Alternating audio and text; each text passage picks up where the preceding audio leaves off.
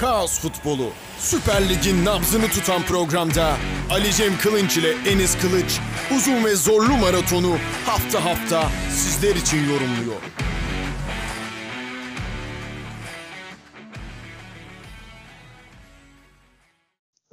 Plase Dergi'den selamlar, sevgiler. Kaos Futbolu'nun yeni bölümünde sizlerle birlikteyiz. 46. bölümü çekiyoruz. Ee, sezonun ilk yarısını kapatmıştık. İkinci yarının ilk bölümündeyiz. Ve her zaman olduğu gibi yanımda Enis Kılıç var. Enis hoş geldin. Hoş bulduk. Herkese merhaba.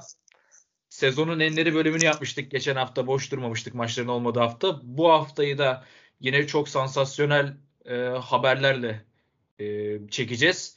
İstiyorsan hemen başlayalım. Tabii hemen başlayalım. Hakikaten gündem çok yoğun. E, zaten değineceğiz. E, enteresan bir program bizi bekliyor diyebilirim. Evet. Ee, yine programımızın akışı aynı olacak. Ee, soğuk sıcak gündemden soğuk gündeme doğru ilerleyeceğiz ve hemen Fenerbahçe maçıyla başlayacağız. Fenerbahçe Adana Demirspor'a kendisi aslında 2-1 mağlup oldu. Ee, Adana Demirspor'un çok da zorlanmadan açıkçası benim kendi fikrim bu çok da zorlanmadan e, normal oyunlarını oynayarak Fenerbahçe'yi yenmiş olması da e, Fenerbahçe taraftarını bir aylı kızdırdı. Yani ülke e, halkı futboldan az çok anlayan e, kesim bugün Adana Demirspor'un çok zorlanmadan kazandığını da e, benim gibi düşünüyordur. Ama daha gündemde olan bir konu var ki o da 2021 yılının sonunda Beşiktaş Fenerbahçe maçından sonra Vitor Pereira ile yollarını ayıran Fenerbahçe'nin 10 Ocak pazartesi günü e, Fenerbahçe Adana Demirspor maçına kadar hala hoca bulamamış olması. E, yönetimin e, asli görevi hoca bulmak iken sürekli olarak sosyal medyada e, taraftara yönelik bir e, kulüp yönetme şekline girmesi de gerçekten de eleştirilmeye açık bir durumdu. E, hemen önce Adana Demirspor maçı ile ilgili kısa görüşlerini alayım daha sonrasında Ali Koç'un açıklamalarını da değerlendiririz. Evet. Yani şimdi şöyle e, teknik direktörü olan bir takımla teknik direktörü olmayan takımın maçını izledik. Evet. E, hakikaten doğru tabir bu. Çok aleni bir şey, çok bilinen bir şey söyledik tabii. Yepyeni bir konu değil. Herkesin malumu zaten ama e, maçın başından sonuna kadar bunu soluksuz bir şekilde izleyen herkes hissetti. Senin söylediğin gibi Adana Demirspor açısından maçı kolaylaştıran en önemli detay da buydu. Bir tarafta ne oynadığını bilen, e, oyuncular üzerinden değil tamamıyla e, takımın bütünlüğü bir taktik stratejiyle sahaya çıkan bir ekip vardı Adana Demirspor. Karşısında ise e, acaba Mesut Özil e, topa dokunup bir asist yapacak mı? Veyahut da ilk yarıyı baz alırsak Pelkaso bildiğimiz Pelkaso oynayacak mı? E, İrfan Can'ın ayağından umut bekleyen tamamıyla oyuncular üzerine kurulu bir sistem. Tamamıyla oyuncuların bireysel anlamda verecekleriyle sonuca gitmeye çalışan bir Fenerbahçe izledik. Tabii bunun da getirmiş olduğu sonuç ve oyun senin söylediğin gibi rahat galibiyetin şifresi de burada gizli. Tabii burada e, Zeki Murat Hoca'yı e, açıkçası eleştirmek istemiyoruz ama şöyle de bir durum söz konusu. Mesela Mia Zayt, e, Pelkas, e, bununla birlikte Mert Hakan, İrfan Can Valencia ön hattıyla başladı. E, niye böyle bir şey tercih etti hiç anlamış değiliz. E, bununla birlikte bence maçın içerisinde ilk yarıda Osay Samuel sağ bekle iyi bir performans gösterirken Ferdi Kadıoğlu'nu oyuna alıp Ferdi'yi sağ e, değerlendirip Osay'ı öne atması ki sıkışan oyunda o bölgede topu tutman gereken oynayan açık alan bulamayacağım bir oyunda Ferdi Kadıoğlu orada ön alanda çok daha iyi işler yapabilirdi. E, mesela ondan niye vazgeçti o anlaşılabilir gibi değil. Mesut Özil'in yedek başlamasıyla ilgili tabii e, sakatlık durumunun olduğu veyahut da işte ufak problemin olduğu söylendi ama hani görünen o ki oyuna girdikten sonra da en azından bir sakatlık emaresi görülmedi. Anlaşılan evet. ki bir tercih yapmış. Yani günün sonunda tabii Zeki Hoca'nın üzerine bir şeyleri iade etmek veyahut da Zeki, Zeki Hoca üzerinden bir şeyleri yorumlamak doğru değil ama günün sonunda hakikaten kendisi e, ciddi de hatalar yaptı diyebiliriz. Ama tabii bu resmin sahibi Zeki Hoca değil. E, oraya zaten değineceğiz ama evet, tabii. E, bugünü konuşuyorsak bir antrenör payında olduğunu belirtmekte fayda var. E, baştan sona e, lakayt, baştan sona ciddiyetsiz paslaşmalar, e, şut denemeleri, ortalar. E, İrfan Can'ın bence çabaladığı ama taraftarın da artık ya bu kadar da lakayt olma diye tepki gösterdiği birkaç pozisyon oldu. E, taraftar her zaman haklıdır. Hakikaten Fenerbahçe taraftarı şu an çok haklı. Yani Fenerbahçe taraftarı şu anda kime yürü gitme dese e, neden dedin diyemezsin. Öyle evet. bir durum oluşturdu. E, sebeplerine değineceğiz. E, ama günün sonunda Fenerbahçe takımı e, çok enteresan bir duruma doğru evriliyor. E, yani senin söylediğin gibi Vitor Pereira sonrasında neredeyse bir aya yakın bir süreç oldu. Belki de geçti bile. E, tam seceresini tutmuyoruz sonuçta. E, Fenerbahçe'nin teknik direktörü yok. E, yani günün sonunda ortaya çıkan oyun ve ortaya çıkan sonuç hak edenin kazandığı bir maç oldu. O bağlamda Adana Demirspor'u hakikaten tebrik ediyorum. E, yolları, bahtları açık olsun demekten başka da bir şey söyleyemiyoruz. Evet. Ya oyuncuya oyuncuya dayalı sistem Fenerbahçe'de bugün başlamadı ya da e, Vitor Pereira'nın gidişinden itibaren başlamadı. Son Ali Koç'un gelişiyle beraber son 3,5-4 yılda e, çokça kez biz bunu gördük. Zaten bununla ilgili istatistiklerde sürekli olarak karşımıza çıkmaya devam ediyor sosyal medyada. İşte 3,5 yıl e, kulüp başkanlığı yapan Ali Koç 365 günden daha fazla bir süreyi e, teknik direktörsüz geçirdiği gibi enteresan bir istatistik de var. Bu benim çok dikkatimi evet. çekmişti. 3,5 yılın bir yılı neredeyse çöp oldu denilse yeridir Fenerbahçe'de. E, ve hani iki haftadır kendisi e, pozitifti. Bu arada Ali Koç'a da geçmiş olsun dileklerimizi iletelim tekrardan. Geçmiş olsun. E, negatife döndüğünü söyledi ve e, yeni teknik direktör arayışları içinde önümüzdeki günlerde yurt dışına çıkacağını belirtti. İki haftalık bir süre verdi e, kulübe. Bu iki hafta sürenin de e, yine çok tepki topladığını söyleyelim. E, yani evet. Vitor Pereira'nın gidişiyle beraber Beşiktaş maçıyla gitmişti ve Fenerbahçe dördüncü kere yanlış hatırlamıyorsam, yanlış bilmiyorsam dördüncü kere bu maça e, lig maçına hocasız çıktı. Evet. Ve e, iki haftayı da e, hesaba katarsak yine 6-7 haftayı Fenerbahçe teknik direktörsüz geçirmeye devam edecek. E, adaylar var. E, bunların ne kadar gerçekleşeceği de bir muamma. Çünkü Ali Koç e, önümüzdeki günlerde yurt dışına çıkacak. Ama evet. e, bir yandan da yabancı hoca getirmenin zorluğunu da sürekli olarak dile getiren bir e, başkan. E, yabancı hocaların ülkeye gelişinde çok ciddi sıkıntıların yaşadığını vesaire çokça kez dile getirmişti. E, en ciddi aday şimdilik Löw gibi gözüküyordu ama Löw'ün de farklı farklı isteklerinden dolayı anlaşılamadığı söylentileri çıktı. E, Slaven Bilic'in de yine e, geç, bugün içerisinde sosyal medyaya düşen bir e, röportajı oldu. İşte Fenerbahçe'yi asla reddedemem gibisinden.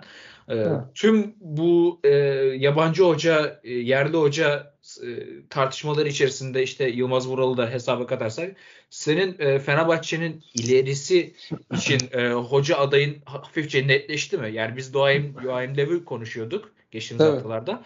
Ama gelinen noktada da o kadar kolay olmayacak gibi de gözüküyor.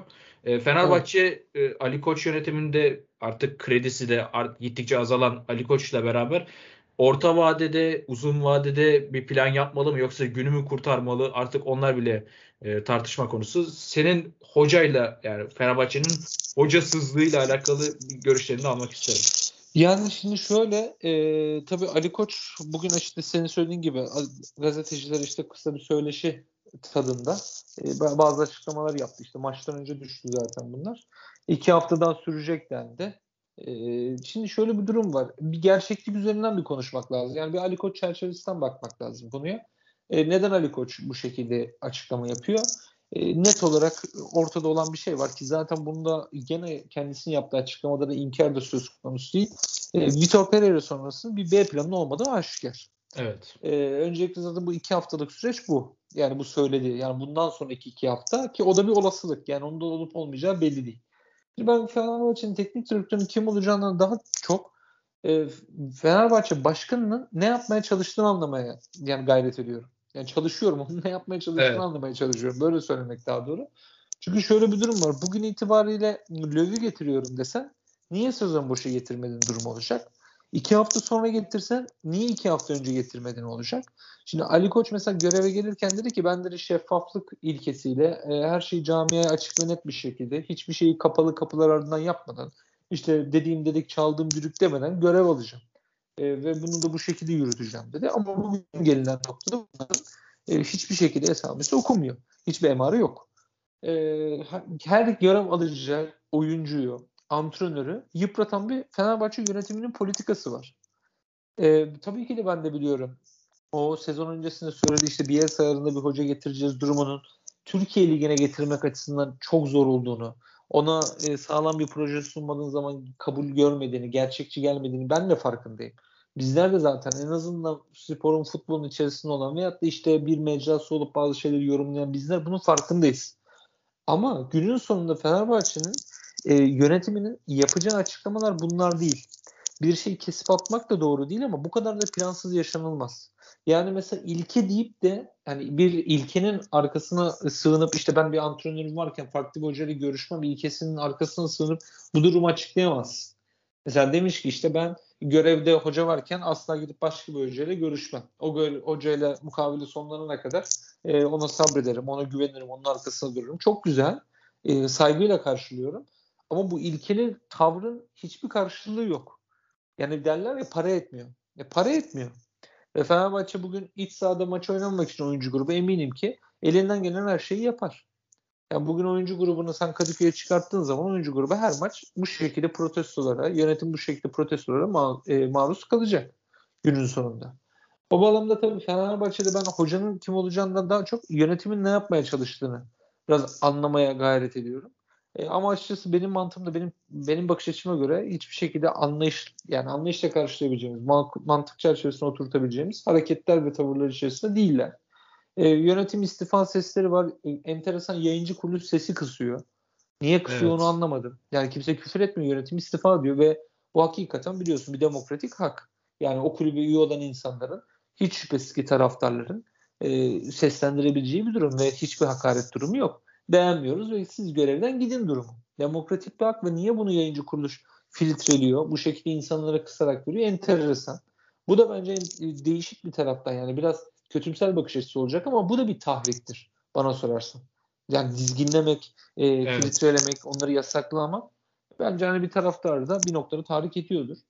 E, o bağlamda Fenerbahçe'de sorun bitmiyor. Fenerbahçe'de yeni gelecek hoca da yani Löw diyorlar işte senin söylediğin işte yani şöyle bir durum var. Biri zaten bugün yaptığı açıklamayla hani bir telefon uzağınızdayız de uzağınızdayız zaten demiş. Ama Bilic Fenerbahçe'nin aradığı hocama emin değilim. Kişisel anlamda görüşümü de belirteyim dilersen Bilic'le alakalı. Evet. Ben Beşiktaş sürecinde oyuncu ilişkileri noktasında basın kamuoyu noktasında çok beğendiğim bir antrenördü ama oynattığı futbol için 2008 Avrupa Şampiyonası'ndaki Hırvatistan oyunu ben Beşiktaş'ta sadece bir Liverpool maçı vardı. Atatürk Olimpiyat'ta zannediyorum. Evet. Liverpool'u yendiği bir maçtı. Onun çok fazla görememişti. Derbi kazanama, derbi kazanamama, büyük maç kazanamama gibi de bir alışkanlığı var ve onun da antrenör kariyeri düşüşte. Bir de işin bu tarafı da var. Yani ben her zaman söyledim. Fenerbahçe'nin winner bir antrenör alması lazım. Löw bunlardan biri midir? Evet. Löw bunlardan biridir. E, zaten sürecin bu kadar uzaması da onun winner olmasından dolayı kaynaklanıyor. Yani tamam e, ne olursa olsun boş kağıda imza atarım duygusallığında değil. Gerçekçi bakıyor belli ki. İşte teknik heyeti olsun, alacağı ekonomik anlamdaki ücret olsun en azından kamuoyuna yansıdığı kadarıyla alt yaş gruplarına kadar kendisine bağlamak istiyormuş deniyor. Dediğim gibi bunların hepsi söylenti sosyal medyada orada burada herkesin ulaşabileceği bilgiler bunlar. E şimdi böyle baktığınız zaman zaten bir winner hocayı Ocak ayında getirmek de çok kolay değil. Bir de Ali Koç'un teknik direktör karnesi de çok kötü. Yani bir de böyle bakmak lazım. Kesinlikle. Düşün, sen, kesinlikle. Yani sen, sen şimdi yani uluslararası karşı olan bir antrenörsün. Yani Löw's dünya şampiyon olmuş bir antrenörsün. E şimdi çalışacağın başkanın yönetime bakıyorsun. Bir sene bile hiçbir oyuncu çalışamamış. Yani bir sene dediğim bir sezon tamamlamanın noktasında. Bir Ersun Yanal yok o da Yunan aldı. Yani toplamda belki bir sezonluk maçı çıkmış olabilir ama totalde o da biliyorsun bir yarım sezon aldı. Diğer yarım sezon bıraktı. Evet. Yani şimdi böyle de bir durum söz konusu. E şimdi bu antrenör için de bir risk. Demek ki bu başkanın fevri kararları var, fevri hareketleri var. Yani mesela Fenerbahçe antrenör gelmiyor durumu değil. Belki Fenerbahçe'nin başkanı ve yönetiminden dolayı antrenör gelmiyor olabilir. Yani sonuçta o da kendi kariyerini düşünmek durumunda. Ben temel sebebinin buraya dayandığını düşünüyorum. Ben, e, ben tabii temel, ki de yani. Ben temel sebebi böyle oldu. Çünkü şöyle bir şey özür dilerim sözünü kestim ama hani e, Ali Koç açıklamalarında yabancı hoca buraya gelmek istemiyor söyleminin birazcık altını doldurmak lazım. Çünkü hani ülkemize ciddi manada hocalar yazılıyor. İşte Adana Demirspor evet. bugün e, Fenerbahçe'yi mağlup eden takımın hocası Vincenzo Montella. Adana Demir yani Adana yani şimdi küçümsemek için kesinlikle söylemiyorum. Ama şöyle bir durum var ki Vincenzo Montella Fiorentina'da, Milan'da ciddi başarılar elde etmiş. Milan'da o kadar parlak bir kariyeri yoktu ama Fiorentina'da e, ciddi bir e, futbol oynatmış. Başarılar getirmiş o kulübe. bir e, İtalyan teknik direktör ve Adana'ya gelişi cidden e, Adana Demirspor Kulübü için büyük bir başarı.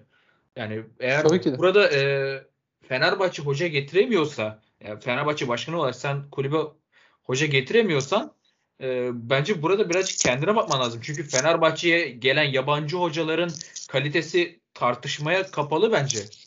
Dick Advocat evet, ben de dahil etmek üzere e, Zico olsun, Luis Aragones olsun vesaire yani bunlar e, cidden Avrupa'da futbol e, camiasının önde gelen isimleri.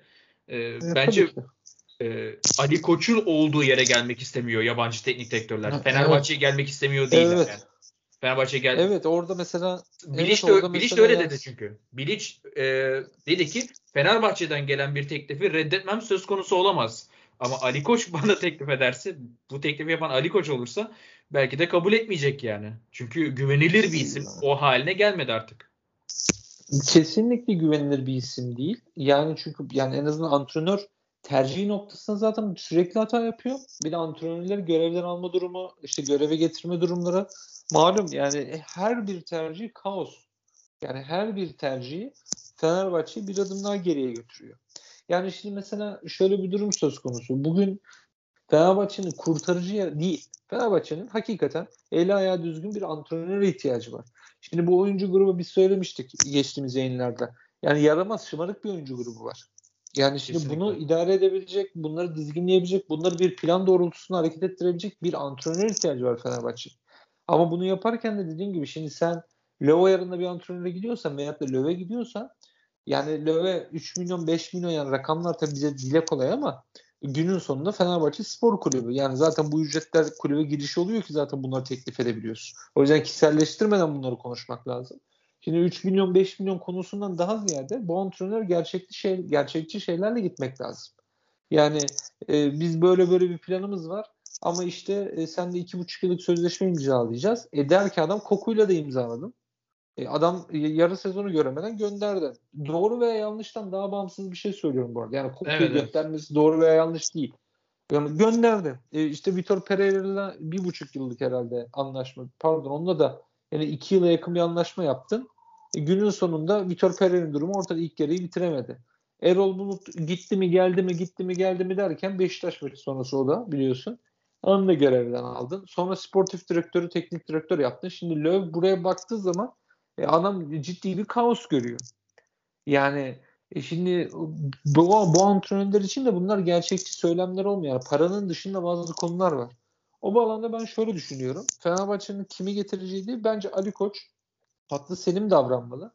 E, günün sonunda Ali Koç'un karşısına aday da çıkabilir. Ama her zaman için e, başkan profilinde yani başkan olarak seçime girmekle dışarıdan girmek arasında fark var biliyorsun. Evet. Bence e, madem iki hafta diyor, üç hafta diyor neyse artık daha demindeki bir hoca da belli değil.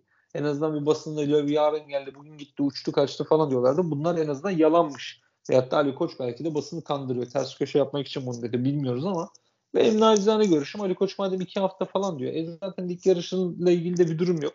Elinde bir Türkiye kupası bir de Avrupa Kupası var. Avrupa Kupası'nda biliyorsun malum prestiji düşük bir e, turnuva yani.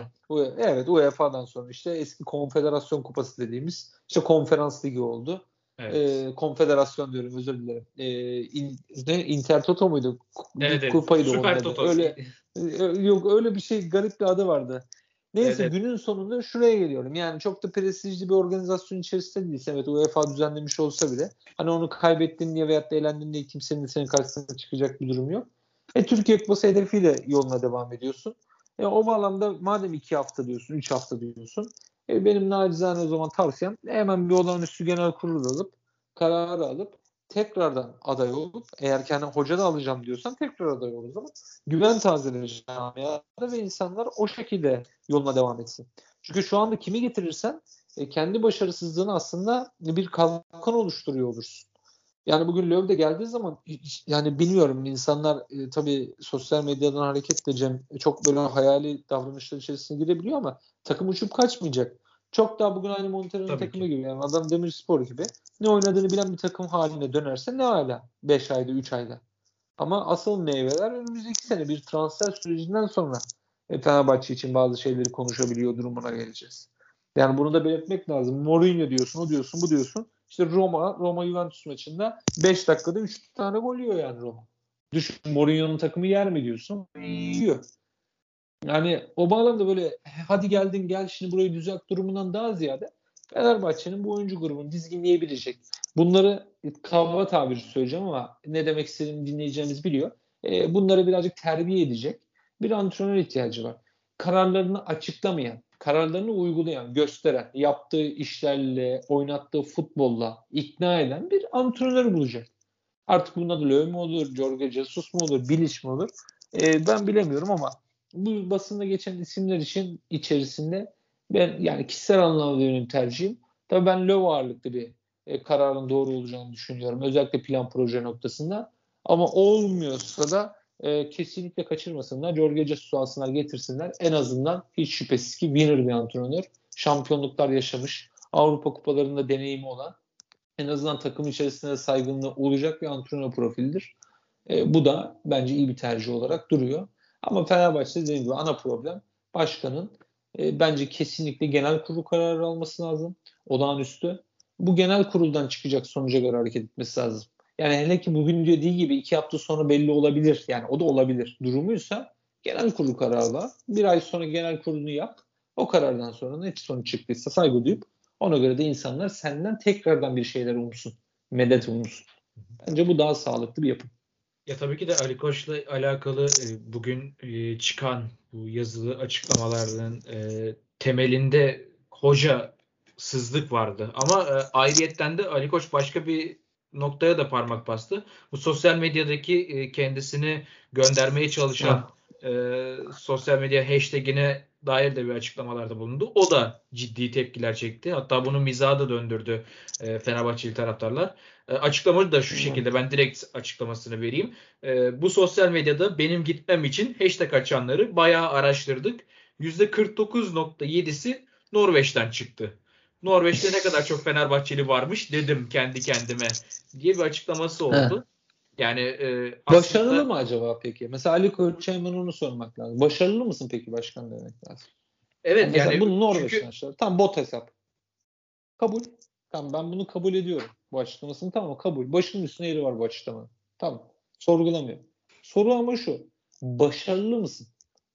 Yani mesela bu gerçekten doğal olarak gelişmiş bir durum olamaz mı? Yani kendini başarılı mı görüyorsun? Bu bence soru mu? Yani onun ya zaten saçmalamış. Kusura bakmasın evet. Sayın Başkan. ben de Zaten saçmalamış. E, bu saçmalığına bence net keskin bir soruyla e, gidilmesi lazım. Başarılı mısın? Yani bu olacak iş değil. Olacak açıklama değil. Yok 49 noktaya bunu mu araştır? Hoca araştır ya. Aynen tam onu diyecektim ben de. Yani gerçekten de e, Fenerbahçe'deki bütün dertler bitti de Norveç'ten gelen %49.7'lik e, istifa çağrıları mı e, Fenerbahçe'nin en büyük sorunu haline geldi de bunu araştırdınız? Anlam veremiyorum gerçekten de. Hadi bunu, hadi her şeyi geçtim. Yani tamam Norveç'ten gelen bot hesaplarla beraber sana karşı yapılan bir algı var gönderilmen için ama hani statta da bunun karşılığını görüyorsun yani. Bugün e, Bein Sports sen zaten söyledin onda. Bein Sports e, sesi birazcık daha kısarak Fenerbahçe maçlarını yayınlıyor. Çünkü taraftarlar e, istifaya çağırıyor Ali Koç'u. Yani bizzat stada giden taraftarlar. Ben onların Norveçli olduğunu düşünmüyorum. Nor Norveçliler. az ve az Kadıköylü insanlar galiba onlar yani. Ben en azından öyle düşünüyorum. Evet. Şimdi bak şöyle e, hemen ters köşe yapalım Sayın Başkanı. E, bir yayında demişti ki ben demişti sosyal demişlerdi ki ona bir soruydu zannediyorum bu. E, Sayın Başkan işte sosyal medyanın çok etkisinde kaldığınız düşünülüyor. Sosyal medyaya göre karar aldığınızı düşünüyor. Siz ne diyorsunuz demişti, denmişti. O da demişti ki ben sosyal medyayla hiç işim olmaz. Arkadaşlar bir şeyler getiriyorlar ama e, sosyal medyada yazılanları çizilenleri dikkate almıyorum, kale almıyorum demişti. E, 49,7'ye kadar oran veriyor. Bugün. Evet. Bugün 49,7 diyor. Bak 48 de diyebilir değil mi? Hani atarsın Tabii. değil mi? 52 dersin. Bak 49,7. İstatistik söz konusu yani. Şimdi bu arada şimdi şunu da söyleyeyim. Hepimiz bu ülkenin içerisinde yaşayan insanlarız. E, hepimiz bir şekilde sosyal medyayla bağımız var. Facebook oluyor, Instagram oluyor, Twitter oluyor veya farklı Sosyal medya hesapları. O işin magazini. E, sosyal medyanın hareketle toplumsal hareketler tetikleniyor olabilir. Evet. E, bir katman katman büyüme. Özellikle linçlerde bunu çok görürüz bilirsin Cem. Evet, evet. Ama günün sonunda e, bir şeyini doğru yapan, düzgün yapan insanlar sosyal medyadan hareketle ne istifa ediyor bu ülkede e, ne de göreve getiriliyor ne de görevden alınıyor. Yani sosyal medya evet iyi bir e, sesini duyurma kaynağı. Doğru kullanılırsa da hakikaten çok ciddi aksiyonları olabilecek bir durum. Ama sporda hele ki, hele ki sporda sosyal medyadan hareketle falan karar alacağın bir durum değil. Başarılıysan kimse o hashtag'i açmaz yani. Açana da gülerler. Ne diyorsun sen derler yani. Tabii ki. Ya bugün Ahmet Ağaoğlu istifa diye bir hashtag Mesela. ben sanmıyorum yani olabileceğini. Düşünsene işte ger- Abdullah Gerçek bot olur yani. Evet yani. Hani mesela bir şey olduğu zaman tabii ki de senin başarılı ol, olmanı istemeyen camianın içerisinden de insanlar olabilir. Zaten o yüzden seçim yapıldı başka. Yani kongre dediğin şey o yüzden. Hani diğer türlü sen tek aday seçime girmedin ki. 20 senelik bir başkanın karşısına çıktın. Yani sana durup da e, Ali'cim hoş geldin, iyi ki geldin. Buyur kulübün anahtarı. Seçime falan da gerek yok. Arkandayız. Zaten böyle bir profil değil Aziz Yıldırım. Adres dediğin yer orasıysın. Ya Aziz Yıldırım kendi camiasıyla bile kavga eden bir insandı. Öyle bir başkan profiliydi. Öyle bir yönetici profiliydi. Doğru veya yanlış ben bilemem. Bugün özleyenler var ama ben mesela özlemiyorum onu söyleyeyim. Ben de onun da doğru olduğunu, olduğunu düşünmüyorum ve onun da son döneminin çok kötü olduğunu düşünüyorum. Ama günün sonunda e, Aziz Ali Koç'un Aziz Yıldırım adresleyerek veyahut da en son başkan adaylığını açıklayan Saadettin Sarı'nın adresleyerek yok bot hesaplar şu hesaplar sen çık kardeşim bu takım başına hani geçiyor diye konuşuyorum. Ya sezon başına Löw gibi bir antrenörü getir. Bugün ligin lideri ol 3 puan önünde. O, o hashtag'i açanı var ya linçlerler zaten. Onu linçlerler yani. E, söylüyorsun bir antrenör getireceğim bir yer sahibinde diyorsun Pereira'yı getiriyorsun. 50 defa söyleyeceğim bunu. Ya ağzım yorulmaz yani bunu söylemekten. Çünkü çok büyük bir fiyasko açıklamaydı bu. Ve fiyasko uygulamaydı. E sen bunu yapıyorsun sonra bana hashtag açtılar Norveçliler diyorsun. Norveçli diyorsun ne kadar Fenerbahçe aramış. Kinaye yapmaya çalışıyorsun ama ters köşeye yatıyorsun haberin yok. Ya olacak iş değil. Ee, dediğim gibi e, Ali Bey ben şunu söylüyorum onu da belirtmemde fayda var. Ben iyi bir yönetici olacağını yani bir başkanla birlikte bir e, yönetim kurulu içerisinde Ali Koç gibi bir figürün olmasının doğru olduğunu, bence olması gerektiğini düşünüyorum. Ama karar alma, kararlarını uygulama yani bir başkan profilinde ciddi zafiyetleri var. Ha bunu söylerken de Türkiye'nin en büyük şirket grubunun, şirketler grubunun başındaki bir insan için bunu söylemek ne kadar doğru? Onu da bilmiyorum ama bugün sporu baz alıyorsak, Fenerbahçe Spor Kulübü'nü baz alıyorsak çok kötü bir spor yöneticisi. Sporla ilgili bir kulüp başkanı. Hani bunu söylemek e, doğru. E, hakikaten kötü. Bugün itibariyle dediğim gibi yarın Löw'ü açıklasalar bile şu an itibariyle hiçbir kadro kıymeti yok. E çünkü bir önceki gün iki, iki haftayı bulabilir. Antrenör getirmek kolay mı diye açıklama yapıyorsun. E, adamın da kredisini bitiriyorsun yani. Bugün kimi göreve getirirsen getir eksi birle başlayacak yani.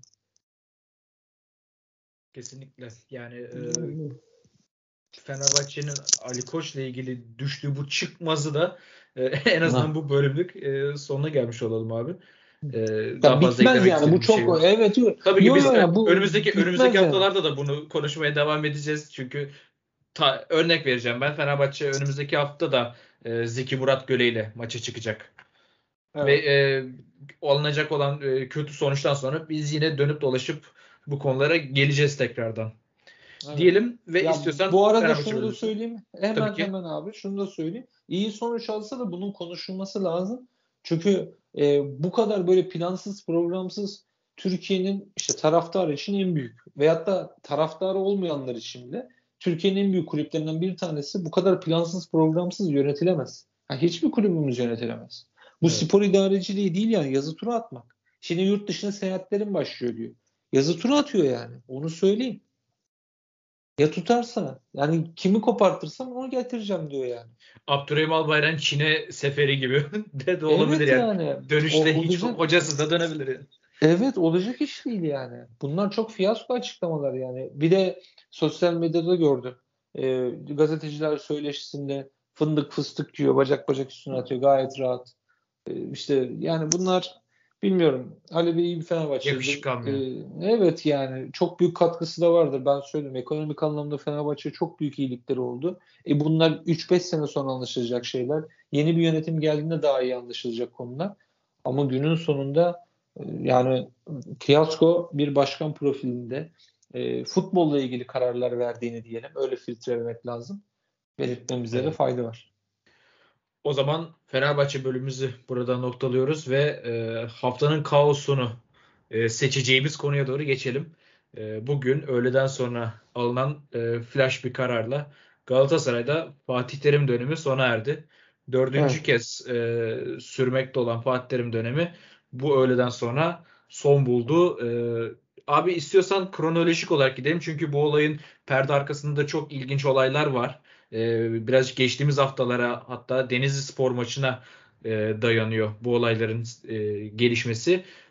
Galatasaray Yönetim Kurulu üyesi Iştan Gün'ün e, bir e, haber kanalında yapmış olduğu röportajda Fatih Terim'e yardımcı antrenör takviyesi yapacağız e, söylemiyle Guardiola'nın yardımcısıyla anlaştıklarını belirtmişti. E, bundan sonra da e, şeyle beraber e, Giresunspor mağlubiyetiyle beraber bu hafta alınan Giresunspor mağlubiyetiyle beraber e, daha yankı buldu bu Fatih Terim'e yardımcı söylemi. E, çünkü düşündüğümüzde bugün Guardiola'nın yardımcısı sıfatıyla ülkeye gelecek olan e, ismini de verelim. Domenech Torrent isimli hocanın birinci teknik direktörlük yapmışlığı da var. E, hatır sayılır süre. iki yıl kadar. Ve CV'sinde e, çok ciddi başarılar olduğu için de bu e, gelecek olan yardımcı antrenör acaba Fatih Terim'in yerine mi düşünülüyor diye de e, çokça spekülasyonlar e, gördük. Ve bu mağlubiyetten sonra da artık yönetim kurulundan ve camianın içerisinden gelen yoğun ısrarların olduğunu belirterek Burak Elmas Fatih Terim'le bir görüşme yaptı ve teknik direktörlük konusunda yol ayrımına geldiler. Hemen senin ilk izlenimlerini almak istiyorum. E, çünkü şöyle bir e, skandal var ki bana göre e, Iştan Gün'ün bu habere, bu haber kanalına yapmış olduğu röportajdan Fatih Terim'in haberi olmadı. Evet. E, e, maçtan sonra Giresunspor maçından sonra e, basın mensuplarının Fatih Terim'e e, bu soruyu yöneltmesiyle Fatih Terim bunu öğrendi. Ciddi bir iletişimsizlik söz konusuydu. E, bu olaydan sonra da benim açıkçası kendi düşüncem e, ya yönetimden birilerinin e, ayrılması ya da Fatih Terim'in ayrılması gerektiği evet. yöndeydi. Ve e, Fatih Terim burada Galatasaray'dan ayrılan isim oldu. Hemen senin ilk görüşlerini alayım. Daha sonra detaylarına ineriz. Yani şimdi şöyle Fatih Terim'le alakalı aslında alışıla gelmiş, şöyle alışıla gelmiş. Daha önceden de benzer sebeplerden dolayı kendi rızasıyla veyahut da yönetim kurulu kararıyla ya istifa veyahut da görevden alınma durumlarını Fatih Terim Galatasaray'da yaşadı. Ee, Fatih Terim'in tabii yapısı itibariyle bunu buna hakkı var diyen de var görüyorum.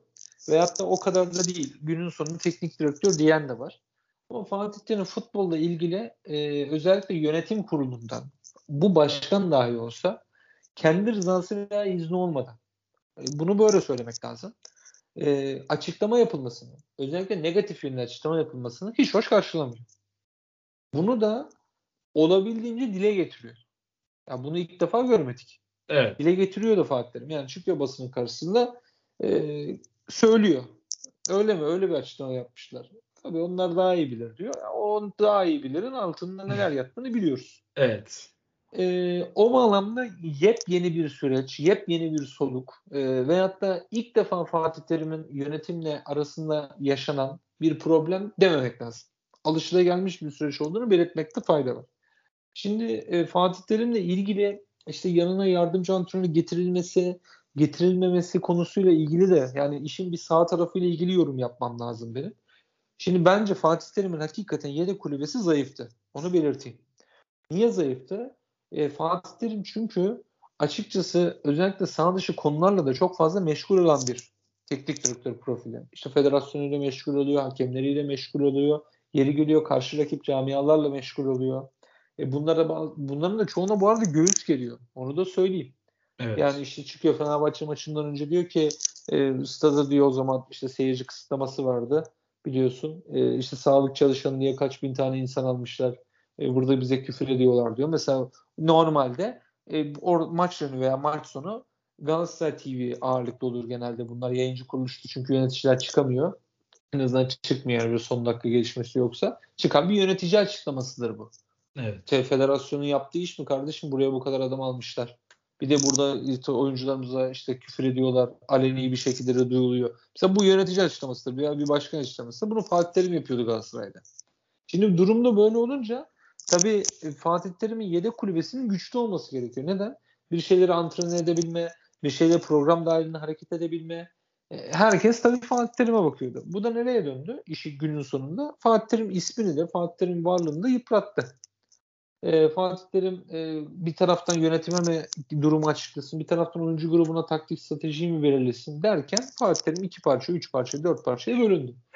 Ha, onun tabii kişisel anlamda hedeflediği noktalar zaten kariyeri anlamında da baktığımızda da yani her olabildiğince yarışta her kulvarda başarı hedefleyen bir antrenör profili. Evet. Haricinde ağzından tek bir kelime duymuyoruz. Ha bunları başardı başaramadı, uyguladı uygulayamadı noktası farklı bir durum. Özellikle bu sezon için. Ama günün sonunda zaten kazanmayı hedefleyen, kazanmaktan başka bir düşüncesi olmayan bir antrenör. Ee, yanında Selçuk, e, Selçuk ile Necati Ateş ikilisi hakikaten onlar oyunculara abilik yapıyordu. Yani Selçuk ile yarın bir gün çok iyi bir çok başarılı bir antrenör olabilir. Bu herkes için bu ihtimal olduğu için bunu hep bunu belirtiyorum. Yani şaşırtabilir bizi veya Necati Ateş'te. Ama Tabii Fatih Terim'in olduğu yerde Fatih Terim'in olduğu yerde hocam bunu oyundan alalım. Bunun yerine şunu dahil edelim. Bak bunun o kondisyonu düştü. Bunun performansı düştü.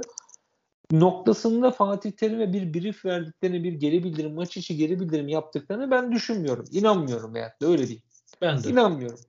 Yani o bağlamda bu bunun tabii iki tane de etkeni var.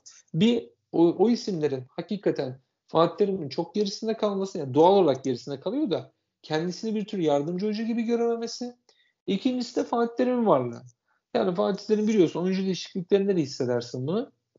O futbolun doğrularını e, ya çıkıp oynayacaksın işte diye karar veren bazen. Veyahut da bu tarz aksiyonlar alan bir antrenör. E, tabii ki de bilimi kullanıyor. Tabii ki de felsefeyi kullanıyor. Tabii ki de sağ çalışmalarına önem veriyor. Ama günün sonunda orası diyor bir ring. Orası bir kavga alanı. Orası sahanın içi. Ve bizim işte saldırmamız lazım. Devam etmemiz lazım. Atak devamını yakalamamız lazım. Hani ne olursa olsun topçu topunu oynayacak. Hani onu hissediyorsun Fatih Terim'den. O bağlamda Fatih Terim'e burada yardımcı olacak bir teknik direktör, bir yardımcı antrenör tercihinin ben doğru olduğunu düşünen taraftayım. Evet. Ama tabii burada Fatih Terim'in dediğim gibi varlığı ve Fatih Terim'in konumu itibariyle bu bir fikir ayrılığıdır. Zaten ben Fatih Terim ne zaman böyle kendisini izah eden, kendisini açıklayan bir demeç yapsa, demeç de bulunsa bir problem olduğunu zaten anlıyorsun.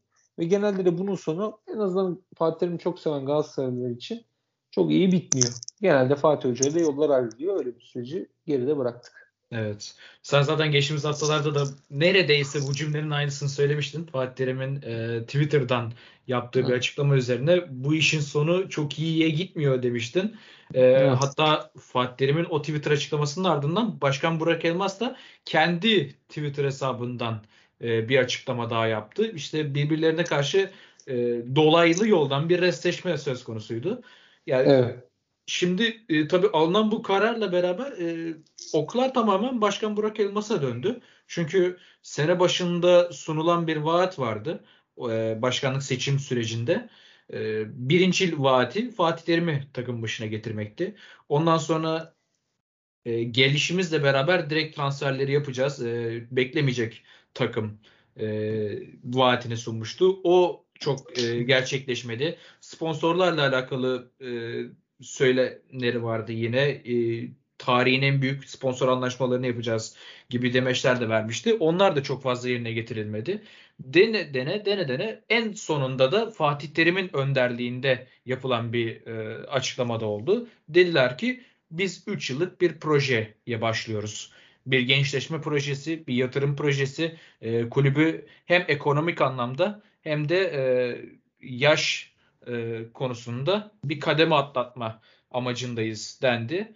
Ve bu amaçla yola çıkıldı. Fatih Terim zaten bugün de e, yine sosyal medyada çıkan e, demeçlerine göre işte ben bu proje uğruna kendi kariyerimi ortaya koydum ama siz şu anda e, yolunuzdan dönüyorsunuz, verdiğiniz vaatleri yerine getirmiyorsunuz e, gibi bir e, söylem olmuş Başkan Burak Elmas. Tabii bunlar e, söylenti, iddia bunlar.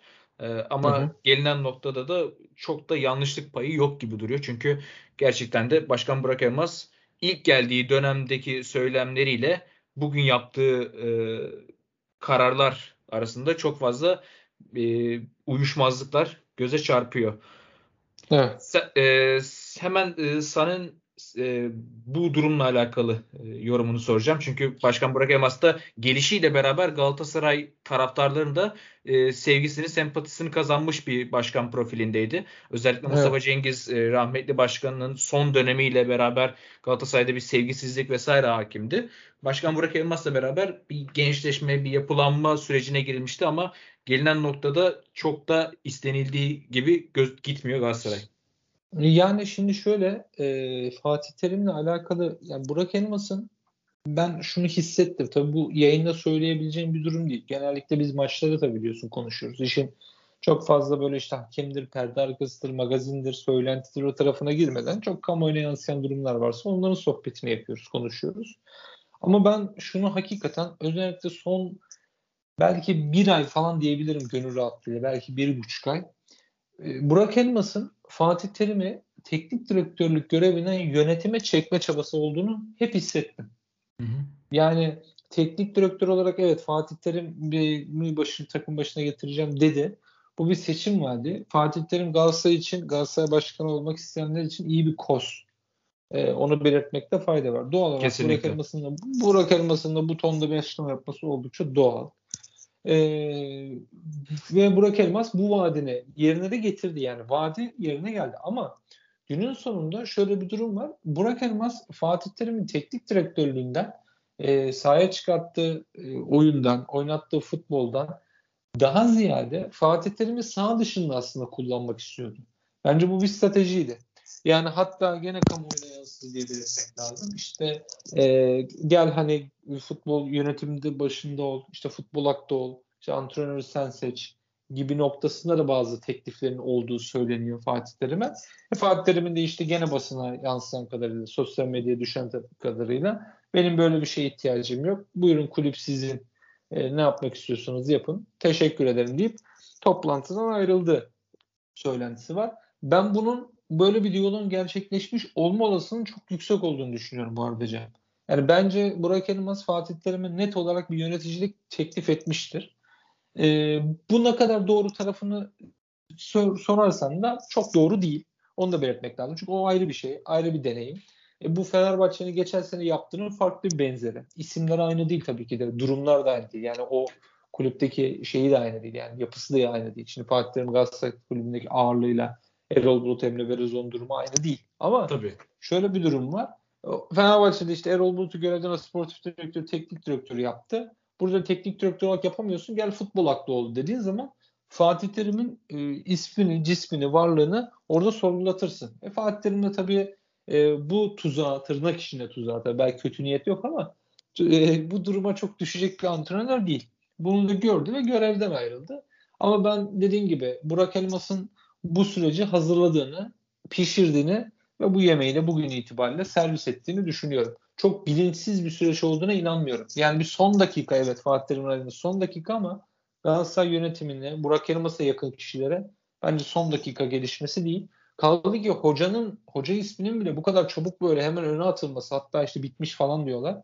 Geliyor, e, gel, gelecek işte 48 saat içerisinde Türkiye'de olacak falan diyorlar o yeni evet. antrenör için. Guardiola'nın yardımcısı olan hoca için. E, bunların hepsi ön hazırlık zaten. Yani ön hazırlıktan sonra şimdi planı uygulama. E, sonu hayır olsun. E, ama Burak Elmas'ın işi bundan sonra çok daha zor. Onu belirtmekte de fayda var.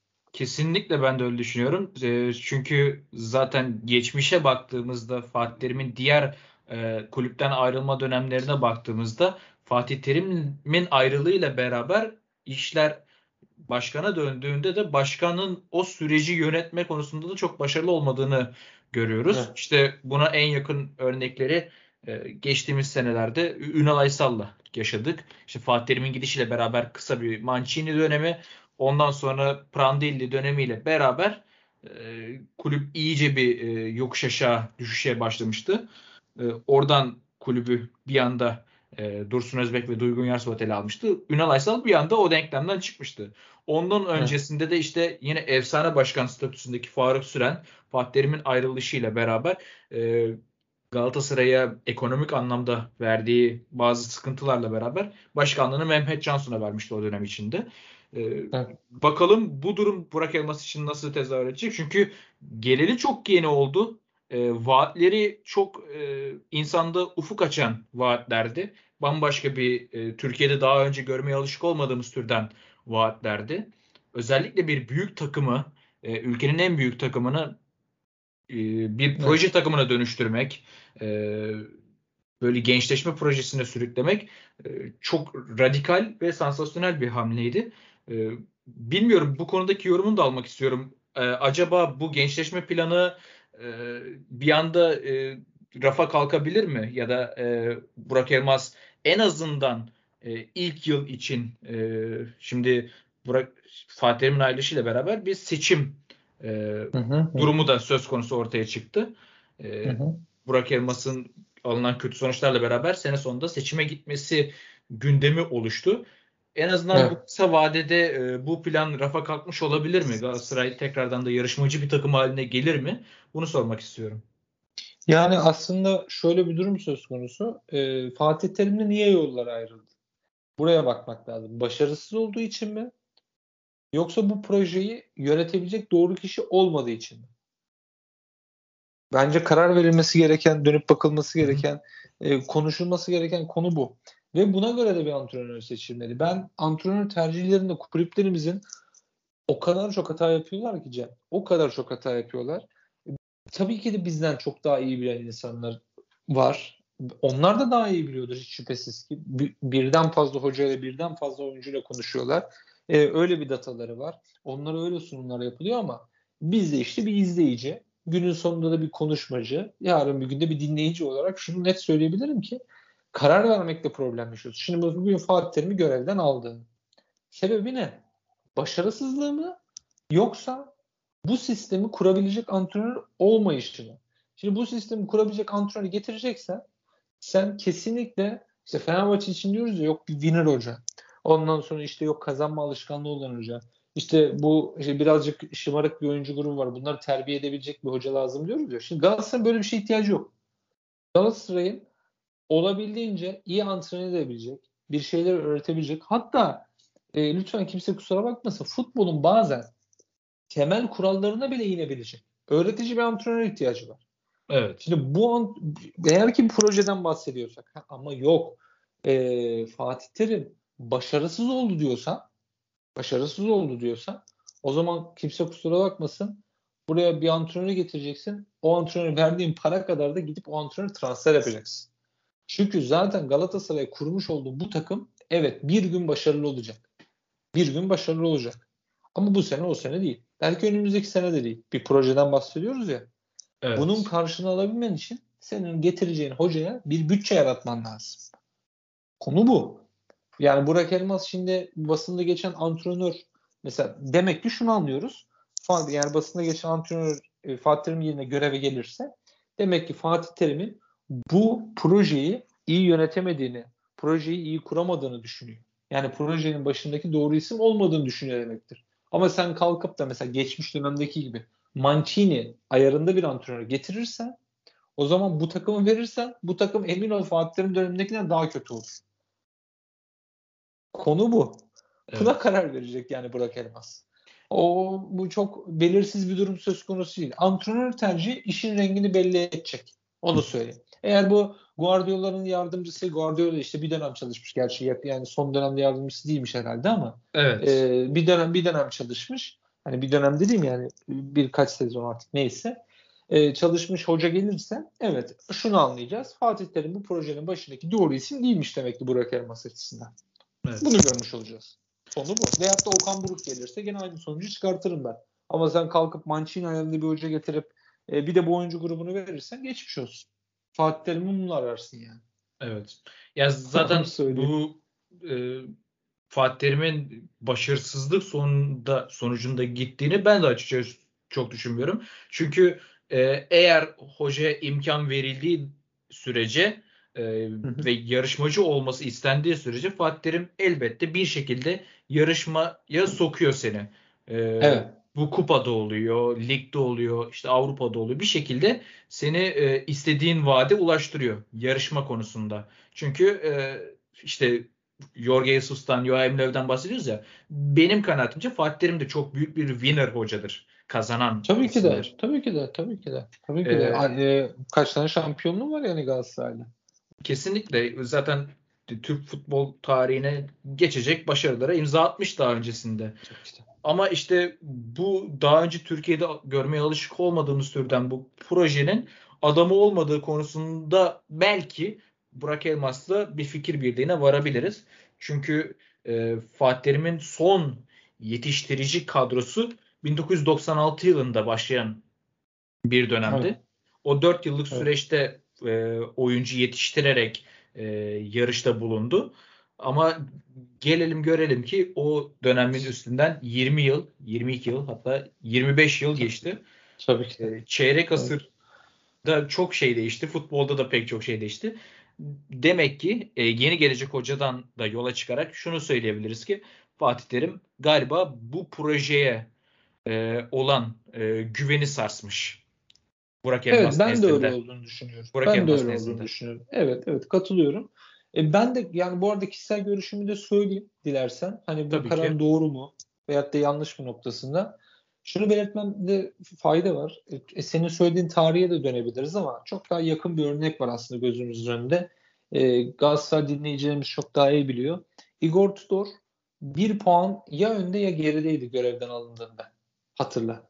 Evet. E, ve ve o kadroyla alakalı yani oynattığı futbol beğenirsin beğenmezsin o ayrı bir konu ama bir puan ya geride ya öndeydi Galatasaray'da görevden alındığında yani e, kendisinin görevine son verildiğinde.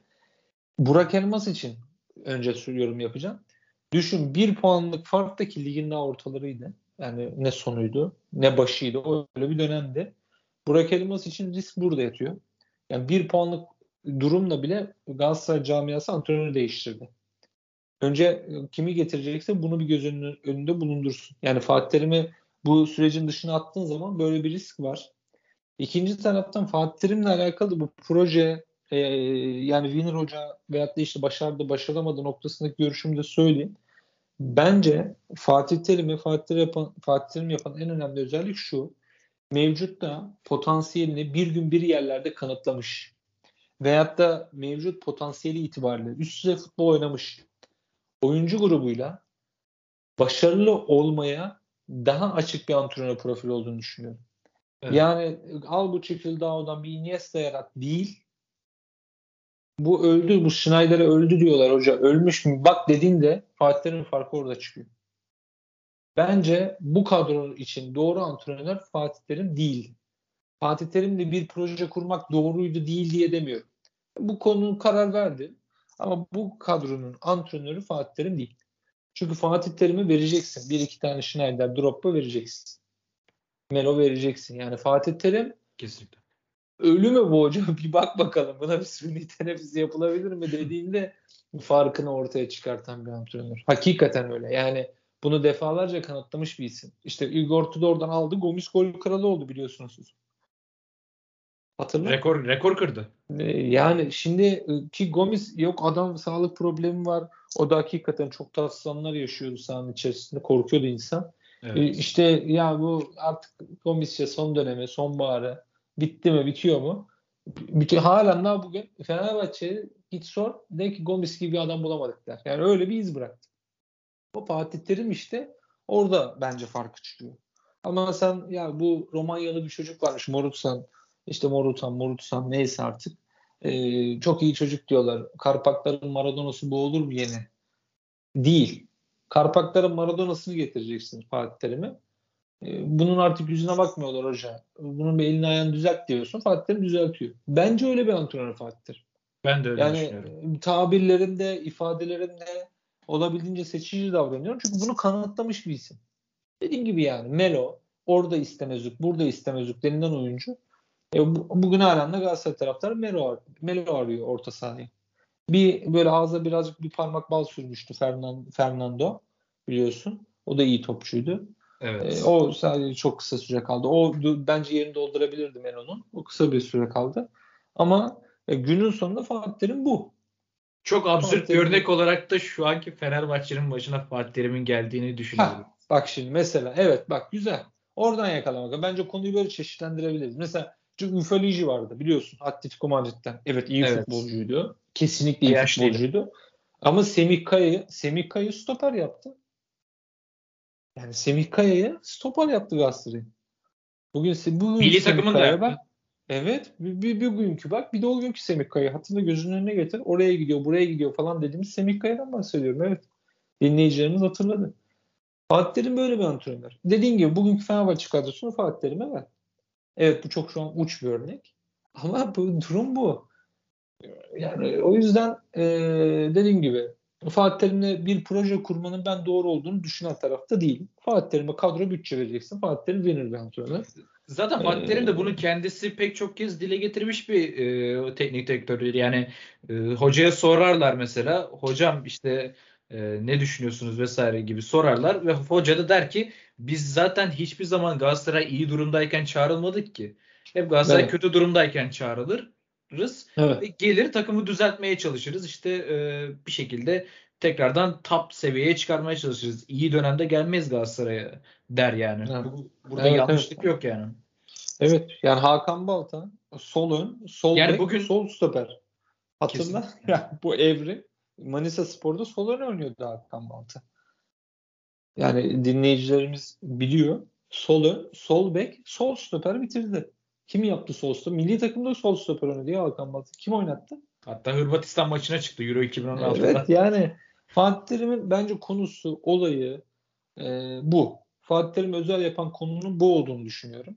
E, hatırı sayılır, hafızalara yer etmiş. İşte Necati Ateş Antalya Spor'da o dönem e, 2011-2012 sezonu zannediyorum. Evet. Doğru. Antalya Spor'da iyi bir ivmesi var.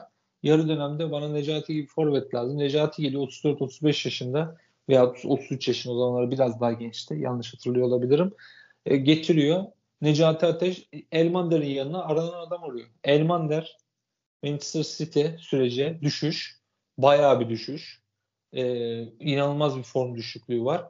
Premier Lig seviyesinin çok altında kalıyor. Buradaki yarattığı etkiyi hatırla.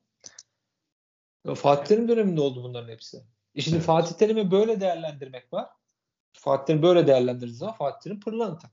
Ama şimdi Fatih Terim'e hocam bize bir sistem kur. Bu oyunculardan topçu yap. Yarat bir şeyler. Şimdi bu Fatih Terim figürüyle çok uyuşan bir bakış açısı değil. Fatih Terim insanlar sabreder. Fatih Terim insanlar seviyor, sayıyor.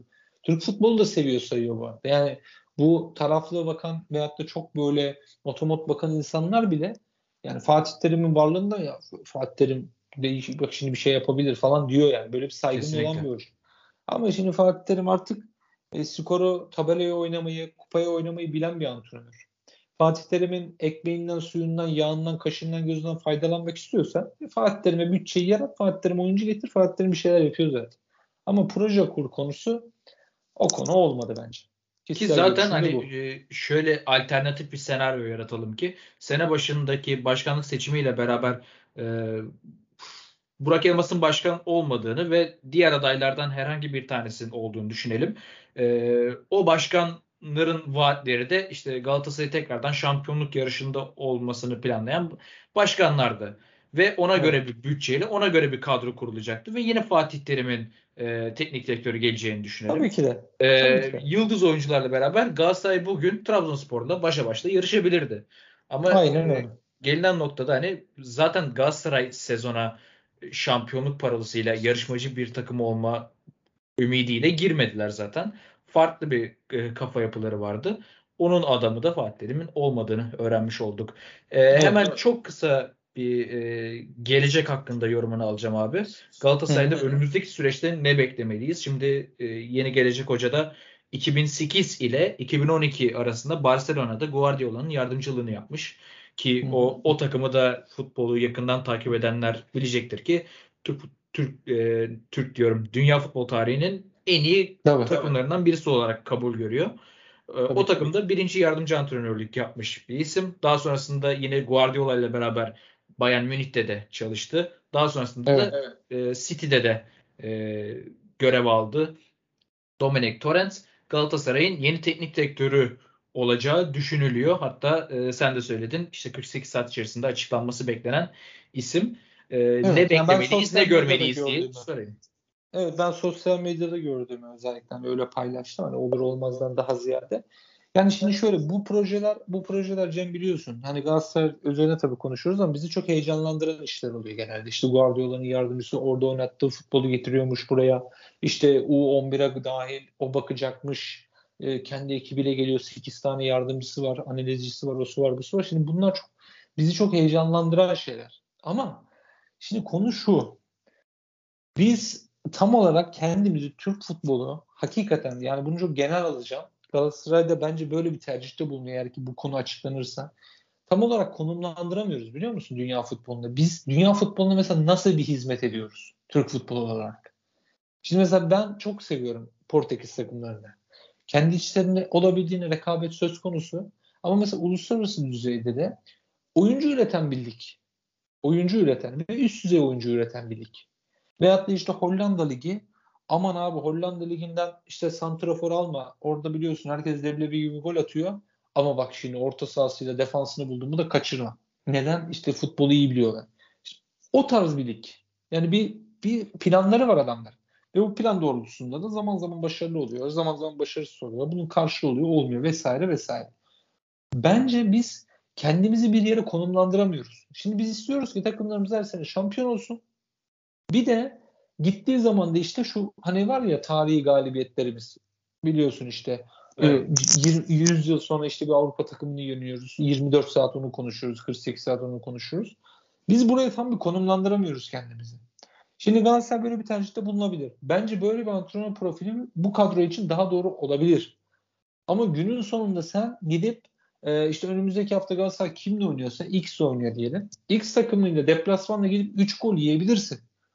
Çünkü bu bir felsefe durumu. Adamın bir hayali var ve bu pratikle gelişen bir hayal. Yani adam geldi, çıktı.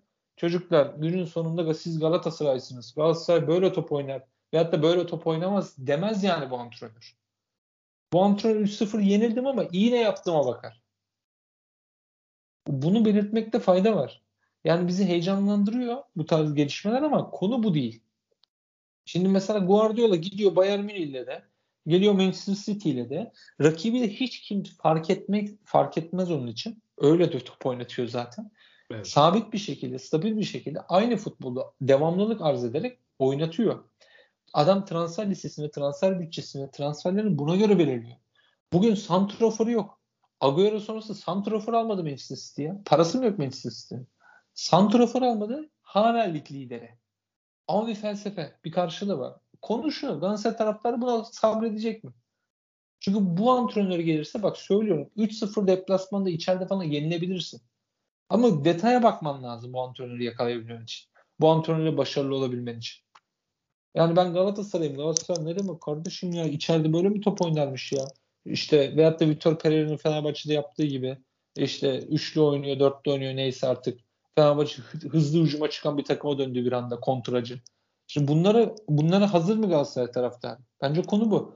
Fatih Terim için sıkıntı şöyle. Fatih Terim ezberi olan futbolunu oyuncuların adı, cismi, ismi fark etmeksizin biz Galatasaray'ız. Galatasaray içeride böyle oynar, dışarıda böyle oynar diyordu. Bu kadro onu oynayamıyordu çünkü. Şimdi bu kadronun gerçekleriyle örtüşen bir antrenör getirdiğin zaman işte Dik Advokat'ın Fenerbahçe sürecini hatırlasın dinleyicilerimiz. Dik Advokat Fenerbahçe'ye geldi. Dedi ki ya bu takım dedi öyle dedi topa mopa sahip olamaz dedi. Jermaine Lens'i dedi savunmanın arkasında dedi koşturalım dedi. O bize işi çözer dedi. Manchester United falan yendi adam o taktikle. Şimdi bu gerçekler var takımlarımızın.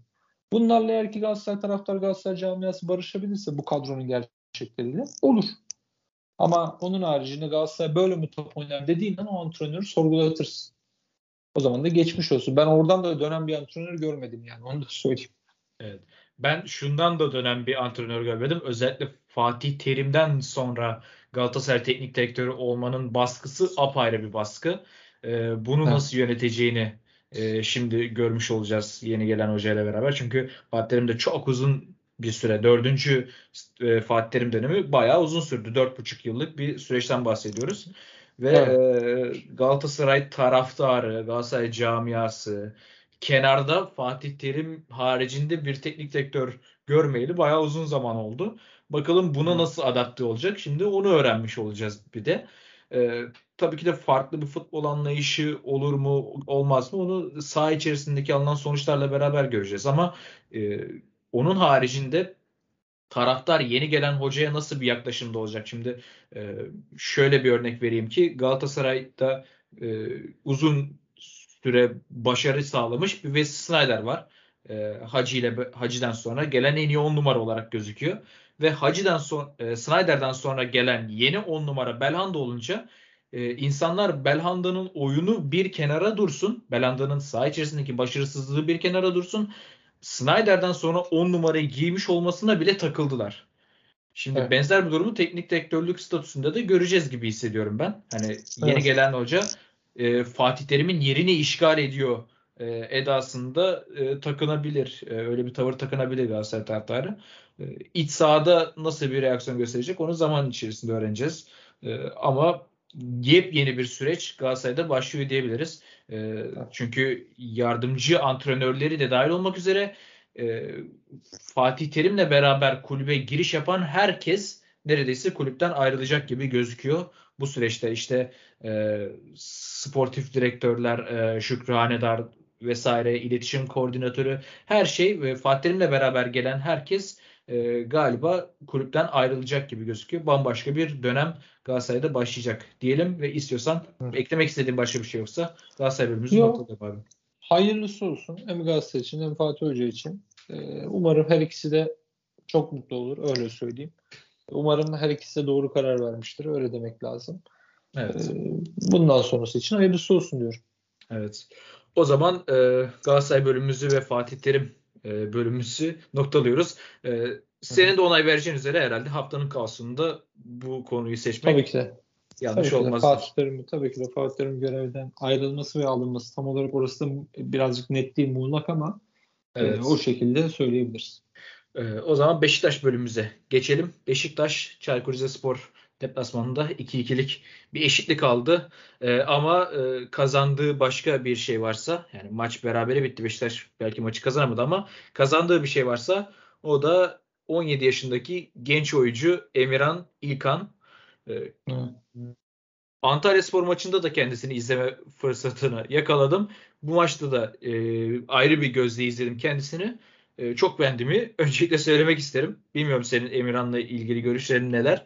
Ama e, şöyle bir şey ilk dikkatimi çeken nokta şu oldu ki e, yeni çıkan Türk e, genç yeteneklerde ilk gözüme çarpan şey benim e, genellikle e, tabiri caizse çelimsiz olmalarındandı. Yani çok yetenekli, evet. ayak bileklerine çok hakim, e, belli oyun meziyetleri var ama iş fiziksel kapasiteye geldiğinde hep bir e, kademe düşüklüğü yaşıyordu Türk futbolcuları, yeni çıkan Türk futbolcularında. Emirhan'da ben öyle bir şey görmedim.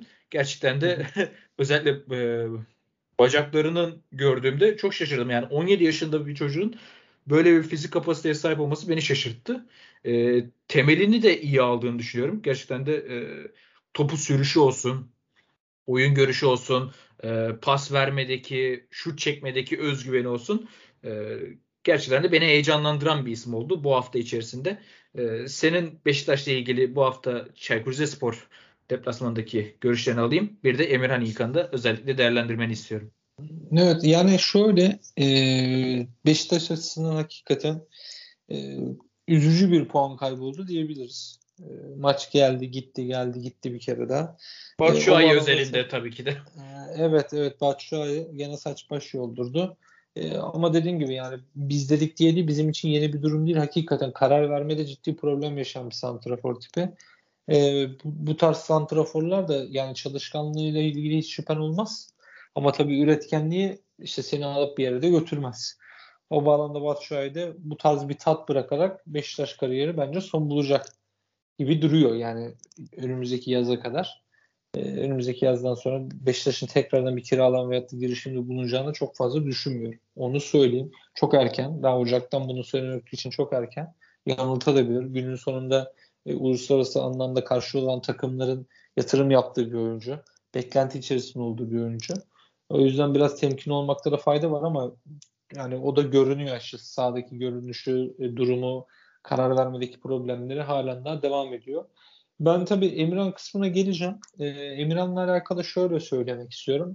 Oyuncunun fiziksel anlamda yeterliliği konusunda bir problem olduğu görünmüyor. Senin söylediğin gibi kendisine yatırım yapmış, e, çalışan bir futbolcu olduğu çok net.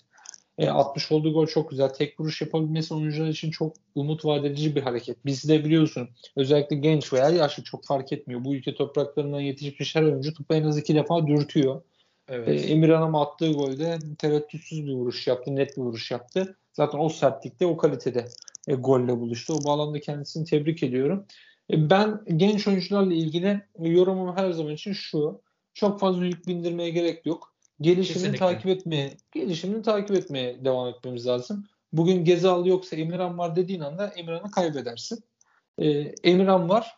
Gezal'la birlikte oynaması lazım e, Gezal'dan süre buldukça oynaması lazım. Ve bir noktadan sonra da artık o eksik olan yönleri neyse savunma, fiziksel anlamda devamlılık, mental problem yani bir genç oyuncu ne problem görüyorsa bu noktada aşama kaydedebilmesi lazım.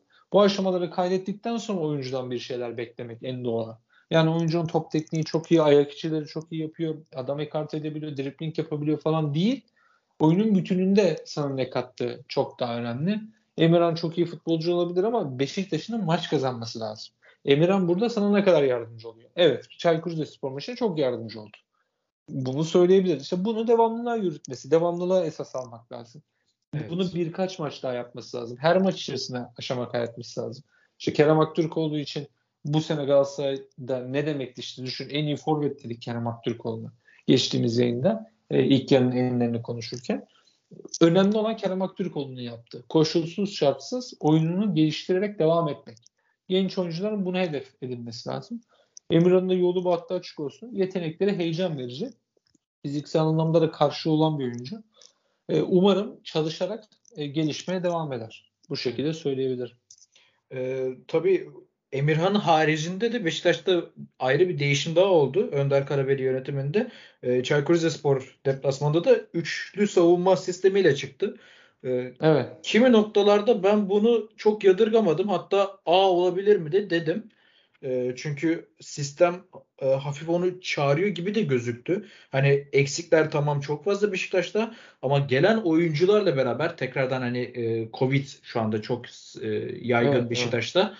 Ee, onların iyileşmesiyle beraber, negatife dönmesiyle beraber de bu sistemde diretilebilir mi diye de düşünmedim değil. Ee, Önder Karabeli Hoca her gün bizi birazcık daha şaşırtmaya devam ediyor. Ee, evet. Bugün de hani Rozier ve Umut'u sağ ve sol kenar beklerinde e, ayrı bir özgür halde gördük. Wellington ve Montero arkalarında olduğunda.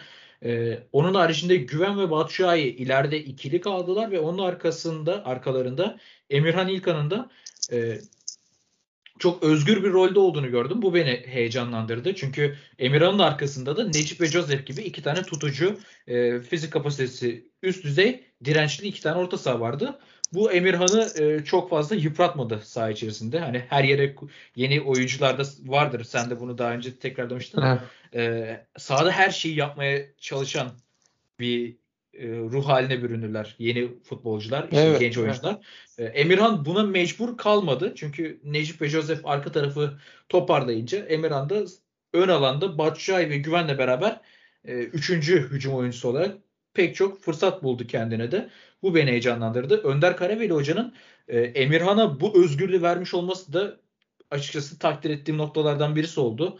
Yani evet. e, sahada Rozier varken, işte Umut Meraş varken, e, güven varken vesaire daha böyle kendini kanıtlamış oyuncular varken bile duran topları Emirhan kullandı. Joseph varken e, duran topları Emirhan kullandı. Bu evet. beni açıkçası heyecanlandıran bir nokta oldu. Önder Karaveli hoca için. Evet Önder Hoca ile alakalı benim de o, o da benim notlarımın arasında var. Artı yazdığım en önemli konulardan bir tanesi şu. Mevcut koşullara ayak uydurabilen antrenörleri seviyorum. İşte Covid var, sakatlık olabilirdi, e, cezalı olabilirdi mevcut koşullara göre bugün Beşiktaş takımının Çaykur Rizespor'a karşı üçlü savunmayla çıkması oldukça doğal anlaşılabilir. Ve e, senin de değindiğin gibi işte Emirhan'ın duran top attırması veyahut da ona özgürlük vermesi noktasında futbolun da dili ortak. İyi futbolcu, iyi futbolcudur. E, Emirhan 17 yaşında olabilir. Emirhan ama Umut Veraş'tan e, yetenek noktasında çok daha fazla şey vaat ediyor. E, bunu tabii ki de e, Önder Hoca biliyor. Önder Hoca bildiği gibi Beşiktaş takımı da biliyor. Ve e, Emirhan üzerinden bir planlamanın içerisinde olması da oldukça doğal ve anlaşılır. O bağlamda Önder Hoca'yı ben de tebrik ediyorum hakikaten. Bunlar çok ciddi kararlar gibi duruyor. E, biz e, işte yorumlayanlar veyahut da işte spor kamuoyu için bir manşet niteliğinde işte Emirhan'a özgürlük verildi. Emirhan duran top attı. Veyahut da işte sosyal medya hashtag Emirhan duran top falan. Şimdi bunlar oluyor. bunlar bunlar oluyor ama aslında futbolun doğrusu bu Cem. Futbolun doğrusu bu. Emirhan yetenekli bir futbolcu. 17 yaşında olmasının bir önemi yok. Emirhan duran topu Rozier'den daha iyi atıyor olabilir. Bu kadar basit. Yani günün sonunda antrenörün dönüp bakması gereken en önemli konu da bu zaten. Ben her zaman için bu noktaya eğilmesi, bu noktaya bakılması gerektiğini düşünüyorum. Çok önemli değil. Yani e, bu başka bir şey. Yani mesela Messi veyahut da Ronaldo çok iyi frikik atmayabilir. Ama günün sonunda o takımda başka bir oyuncu daha iyi frikik atıyorsa o atar. O gelir topun başına. Yani o gelmeli. Hoş getirmiyorlar Messi, Ronaldo o konuda çok bencil ama yani o bağlamda bunlar futbolun gerçekliği, doğal akışı. Biz sadece bunların dışında bir şey biçiyoruz, rol biçiyoruz. Kesinlikle. Yani kardeşim ya işte orada güven var. İşte atıyorum bir penaltı oldu. Güven mi atacak? Emirhan ya 17 yaşında çocuk heyecanlanıyor. Hayır. Belki güvenden çok daha iyi penaltı kullanıyor. Ya Batshuayi'den olabilir yani bunlar. Ve bunu da bilecek olan kişi ki antrenör. Antrenör işte duygusal bakmayacak. Konu bu. İyi kim atıyorsa o atacak. Tecrübeliymiş, deneyimliymiş. Başka şeyler. Onun tecrübesi maçın içerisindeki aksiyonlarda ortaya çıkar. Ve bunun planlamasını topu... daha önceden yapacak. A- aynen öyle.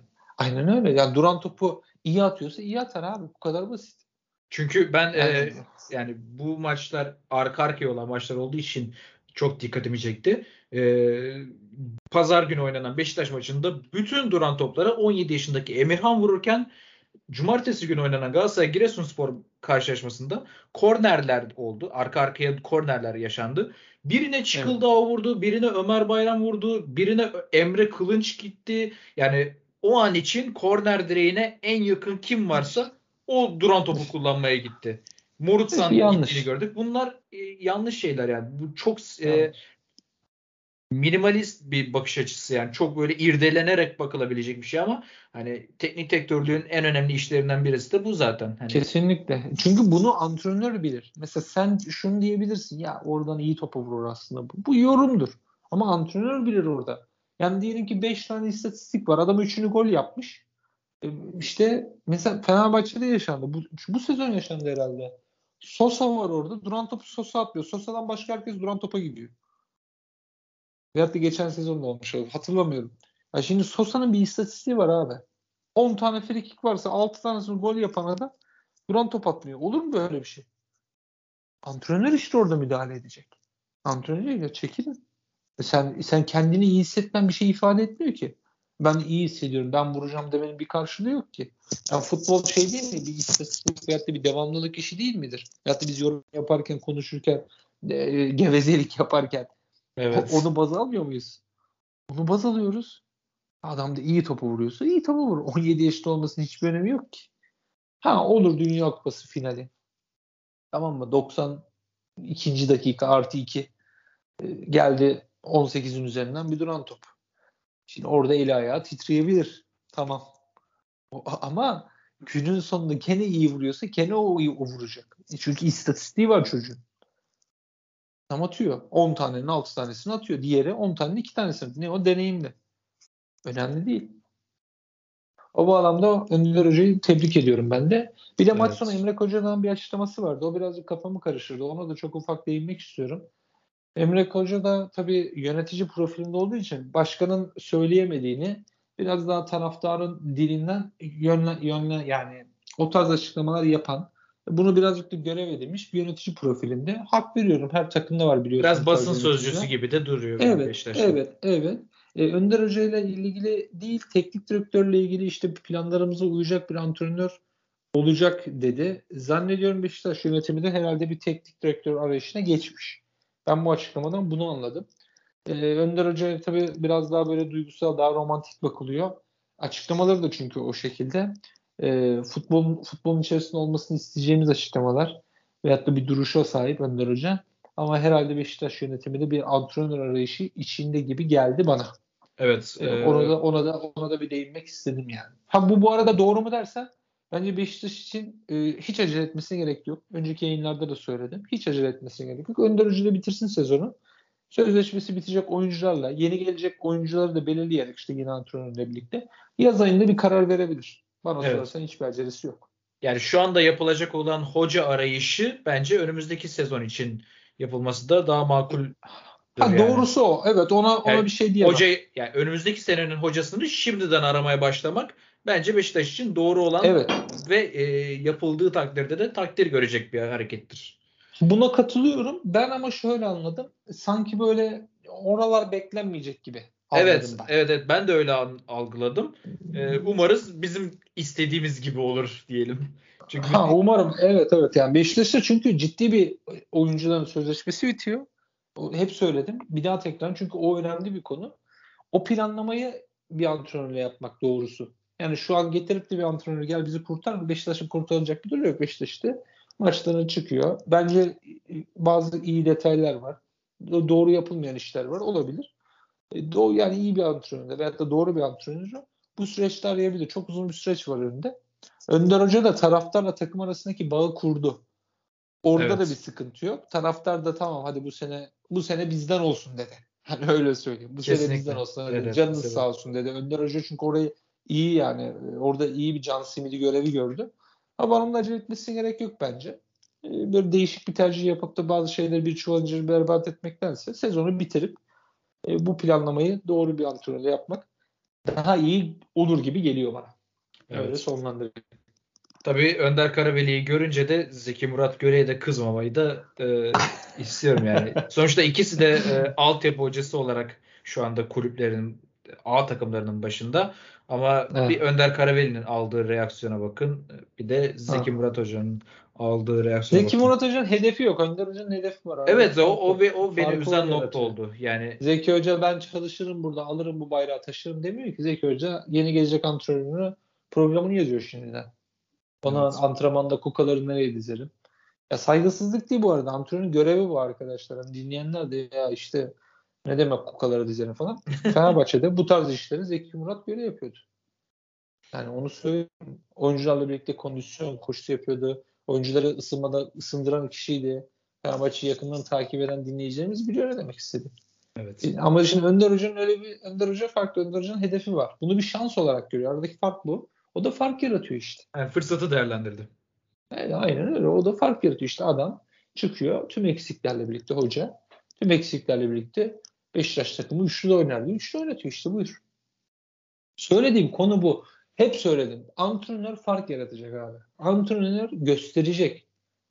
Ben buna bayılıyorum yani. Bu tutmayabilir. O, ya olmayabilir. Olmadı da yenemedi Çaykur Rizespor Beşiktaş. Ama artılar var. Bazı detaylar var. Şimdi orada diyorsun ki Necip değil şu oynarsa daha iyi olurdu. Bak bu bir artı. Hep sana söylüyorum ya oyuncuyu araması hani sistemin oyuncuyu araması diye bir şey. Evet. Onun eksikliğini aradık. Ama bu bir oyunun olursa olur. Diğer türlü o, o oyun bu oyuncuyla oynanır oluyor. Öyle de olduğu zaman işte ne antrenör kalıyor ne yönetim kalıyor. Hiçbir şey kalmıyor. o zaman Beşiktaş bölümümüzü burada noktalayalım abi. Ve e, evet. çok kısa e, Trabzonspor köşemize doğru da geçelim. Tra ya yani Trabzonspor'u biraz az konuşuyoruz evet ama yani gerçekten de e, uzun uzun diye konuştuğumuz yok abi. Evet evet yani istikrar, istikrarlı bir şekilde e, yollarına devam ediyorlar. Bir şekilde kazanmayı başarıyorlar. Bu haftada da ligin son sırasındaki Yeni Malatya Sporu 1-0 mağlup ettiler. Evet. E, Vakayeme'nin yine e, gözlerimizin pasını silen muhteşem asistiyle e, Cornelius'un müthiş futbolcu ya. Gerçekten de e, müthiş futbolcu. Hani benim Kerem Aktürkoğlu seçmemi görmüş olsa gerek ki e, inanılmaz bir asist yaptı. Benim de çok beğendiğim bir oyuncu. Yani Müthiş. Ve e, bir şekilde Trabzonspor yine kazanmayı başardı. Abi hemen çok evet. kısa e, Trabzonspor'un e, Yeni Malatyaspor galibiyetiyle alakalı da konuşalım ve bölümümüzü noktalayalım bundan sonra. Ya Trabzonspor e, açıkçası alışılagelmiş oyun formatı, alışılagelmiş oyunuyla Vakeme'nin önderliğinde bu bu problem bu arada. Onu söyleyeyim ben. Vakeme çok arıyor Trabzonspor. İşte Visca orada muhtemelen e, o e, kanayan yaya merhem olacak, bant olacak. E, çünkü Vakeme günün sonunda robot değil. Çok üst düzey bir futbolcu ligimiz için. Ama bir robot değil. Onu önlem alabilecek takımlarda olacaktır. Yeni Malatya Spor alamadı. Ama alacak, al, alacak takımlar olacaktır. Ligin ikinci yarısı çok daha sert maçlar olacaktır. Ha hoş Trabzonspor çok rahatsız edecek de bir takım yok ama durumunda. E, evet. Abdullah Avcı'nın bu çalışması lazım. E, Cornelius'la ilgili bir detay belirtmekte fayda var. Günden güne artan bir performans gol oldu. O önemli bir detay. E, Trabzonspor o noktalara da sizin içerisinde çok arayışı oldu. Canene mi o mu? E, farklı bir alternatif üretebilir miyiz vesaire. Cornelius herhalde bundan sonraki süreci sırtlayacak gibi duruyor.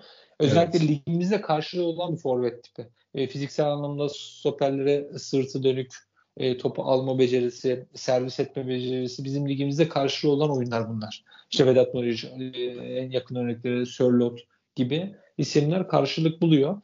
E, ama işte Sörlot mesela işte Leipzig'e gitti. Şimdi Real Sociedad'da e, golü yok falan. E, böyle de bir durum söz konusu. E, Trabzonspor için kötü bir şey söylemek çok mümkün değil ama ben belirtiyorum hücum setlerinde Trabzonspor'un alternatif yapması lazım. Şart. Kesinlikle şart. Visca orada bir renk getirecek. E, ama Trabzonspor için ligin ikinci yarısı hani ilk yarısına göre daha zor veya daha kolay geçecek demek değil de hakikaten Trabzonspor belirleyecek. Yani Trabzonspor birkaç hafta daha vitesi yükselterek devam ederse zaten e, potansiyel şampiyonluğunu artık netleştirmiş olacak diyebilirim. Evet. Zaten e, sadece Trabzonspor'un teknik kadrosu ve saha içerisindeki futbolcuların e, haricinde yönetim kurulu da acayip iş yapıyor abi. Ben bunu da burada değinmek istiyorum gerçekten de. Yani evet. transfer dönemi başlamasıyla beraber e, zaten daha öncesinde e, Çin'den Kuasi'yi açıklamışlardı. E, Edin Vişya'da evet. da mutlu sona ulaştılar. 3,5 milyon euroya takıma kazandırıldı. Bence inanılmaz bir transfer. E, evet. Ben transferde Fenerbahçe'yi daha önde görüyordum ama e, Trabzonspor tercih etti. Hatta ben kulüpten evet. ayrılmasını bile beklemiyordum. E, Başakşehir'den evet sözleşme de yenilemişti. Evet. E, Emre Belezoğlu ile devam eder diye tahmin ediyordum ama e, şampiyonluk yaşamak istediğini belirtti ve Trabzonspor transferi bitirdi. Onun haricinde e, bugün de e, Puçaks'ı açıkladılar. E, bir sol bek transferi gerçekleştirdi. E, Union Berlin'in sol beki e, üçlü oynayan bir takım yine. Union Berlin e, onun sol kanat bekini aldılar. E, hücum anlamında da yine çok katkı sağlayacaktır Trabzonspor'a. E, gerçekten de hem teknik kadro hem oyuncular ama yönetim kurulu da e, Başkan Ahmet Ağoğlu önderliğinde çok iyi iş yaptıklarını da söylemek isterim diyeyim. Evet ee, evet yani mesela ne eksik varsa oraya hemen transfer yaptılar. Kesinlikle. Bir yönetim başarısı. Yani şöyle e, altını doldurayım. Şu anda 3 büyük takımımızın bu e, e, Fatih Terim'in gidişiyle beraber de netleşti. Tarihte ilk defa aynı anda e, resmiyette bir hocaları yok. Ama e, Trabzonspor'un evet. hocası da var. E, işte transfer dönemi açılmasıyla beraber bütün gerekli yerlere transferleri de yaptılar.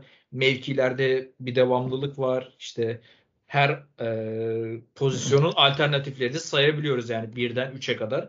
E, onun haricinde kadroda süre bulamayan oyuncuların da kadrodan gönderdiler. Abdülkadir Parmak gönderdiler. Yusuf Sarı'yı gönderdiler. Yusuf Sarı'yı gönderdiler. Ki Yusuf ee, Sarı'yı biliyorsun baya baya oyuna sokuyordu Abdullah Avcı. Yani evet.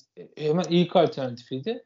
Mesela bak bu gerçekçi bir bakış açısı. Evet Yusuf Sarı bir yerlerde iyi futbolcu olabilir ama Trabzon seviyesinde değildi. Trabzonspor seviyesinde değildi. Çok Oyuncu net bir planlama hissediyorsun yani. Evet bak tercih etmesine rağmen yollarını ayırdı. Çünkü görüyor. Bu önemli.